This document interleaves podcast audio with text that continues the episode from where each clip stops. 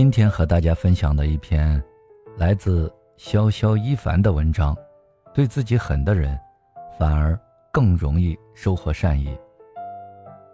一位年轻的朋友小美跟我抱怨，说自己总是遇不到包容善良的好人，自己身边多是一些苛刻善指责的人。同一个办公室的女同事经常挑剔她表格做得不好。影响搭档的工作效率。别人迟到，领导只是象征性的批评一下，而他偶尔迟到一次，领导就那么严厉，还让他交罚款。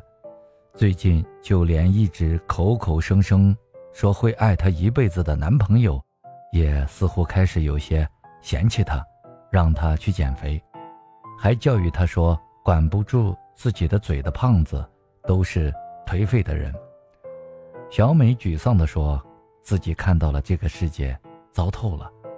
身边的人可以包容别人，却独独容不下自己的那些小缺点。”在她跟我抱怨之余，我问了她几个问题：是不是女同事的表格做得很棒？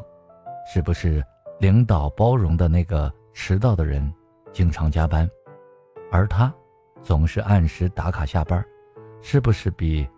刚认识男朋友那会儿，她越来越胖了，小美都一一老实的承认了。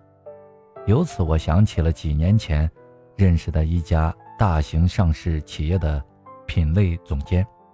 那位品类总监是一位女性，我认识她的时候，她三十多岁。作为一家大型企业的品类总监，她却是高中毕业，没什么学历，年纪呢不算大。在职场位居要职，却从来没有受过高等教育，这并不多见。后来接触的多了，也听他说了一些故事。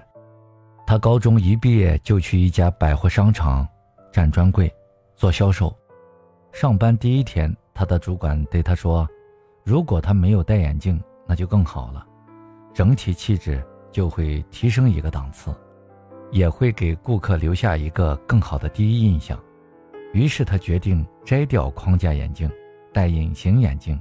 但是他的眼镜一戴隐形眼镜就会发炎红肿，医生建议他还是戴框架眼镜比较保险。然而，只要他认准的事情，他就一定要做到，哪怕是眼睛红肿流水，他也坚持佩戴。有时因为红肿太厉害，怕吓到顾客。他就上班，戴框架眼镜，下班回去换上隐形眼镜，让自己继续适应。建议他摘掉眼镜框架的主管，看到他这么较真又这么辛苦，颇有些不好意思的劝他说：“其实戴框架眼镜也没什么不好，显得知性。现在很多人都把眼镜当成配饰呢。”他听了只是笑笑，继续坚持适应隐形眼镜。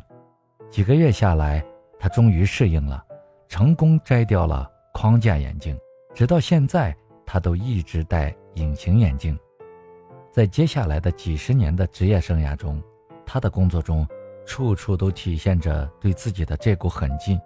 只要是他看来不完美的，他都会想办法提升。所以在公司的晋升评定中，他的不可替代的杰出表现总是能。战胜晋升标准里面那些硬性条件，比如学历，因此表面看起来，他的职业生涯一路绿灯，让很多觉得他有不可改变的硬伤的人，都觉得生活对他未免太过包容了。不仅工作上他收获了更多善意，他的家庭也很美满，没有所谓的女强人就会有的支离破碎的家庭。她婆婆像疼女儿一样疼爱她，她老公对她一直保持最初恋爱时的温度，这是因为她在生活中对自己也是足够的狠，不纵容自己对亲情、对爱情的松懈。所以，不是这个社会对我们太挑剔，而是我们太懂得心疼自己，不舍得自己受一点点苦。我们怕自己累倒，拒绝加班，明明有工作。堆积在那里，我们每天一下班就会沉浸在各种娱乐方式里面，美其名曰犒劳自己一天的辛苦劳作。然而，当遭到这个世界白眼的时候，我们又不太懂得反省，反而把抱怨当反击，怪世界太无情。看到新闻报道里面有人猝死，有人过劳死，我们就开始大呼小叫的说：“人生苦短，人活着要对自己好一点，不要太辛苦。”可是要追的剧，我们还是一部没有落下，哪怕通宵熬夜也一定要追赶；要参加的聚会，我们一场都不会错过，哪怕深夜里吆五喝六，喝得酩酊大醉。我们在。该心疼自己的地方太用力，在该对自己狠一点的地方却又太心软。况且，很多时候，对于我们而言，所谓的对自己狠，真的不值一提，也只不过是把大把刷朋友圈、看泡沫剧的时间稍作减少，用来自我充实而已。一个人这一生要吃的苦，大概是平衡的。年轻时过于安逸。年纪渐长，就只剩下少壮不努力的悔恨，在自己这里过于舒适，在别人那里难免会受到鄙弃。反而言之，你若是对自己要求严格，有自己的底气，别人又怎么能够对你严厉苛刻呢？当然，有时并不是对自己狠的人就一定收获了多于常人的善意，更多的时候只是因为。他们把关注点从别人的认可转移到对自己的提升，他们的眼里更多的是自己的不完美和自己真正想要的，而不是别人的包养包容，所以他们感受不到来自别人的不善，却反而更容易体验到别人所给予的善意。无所期待的收获总会给人更多的温暖和体验。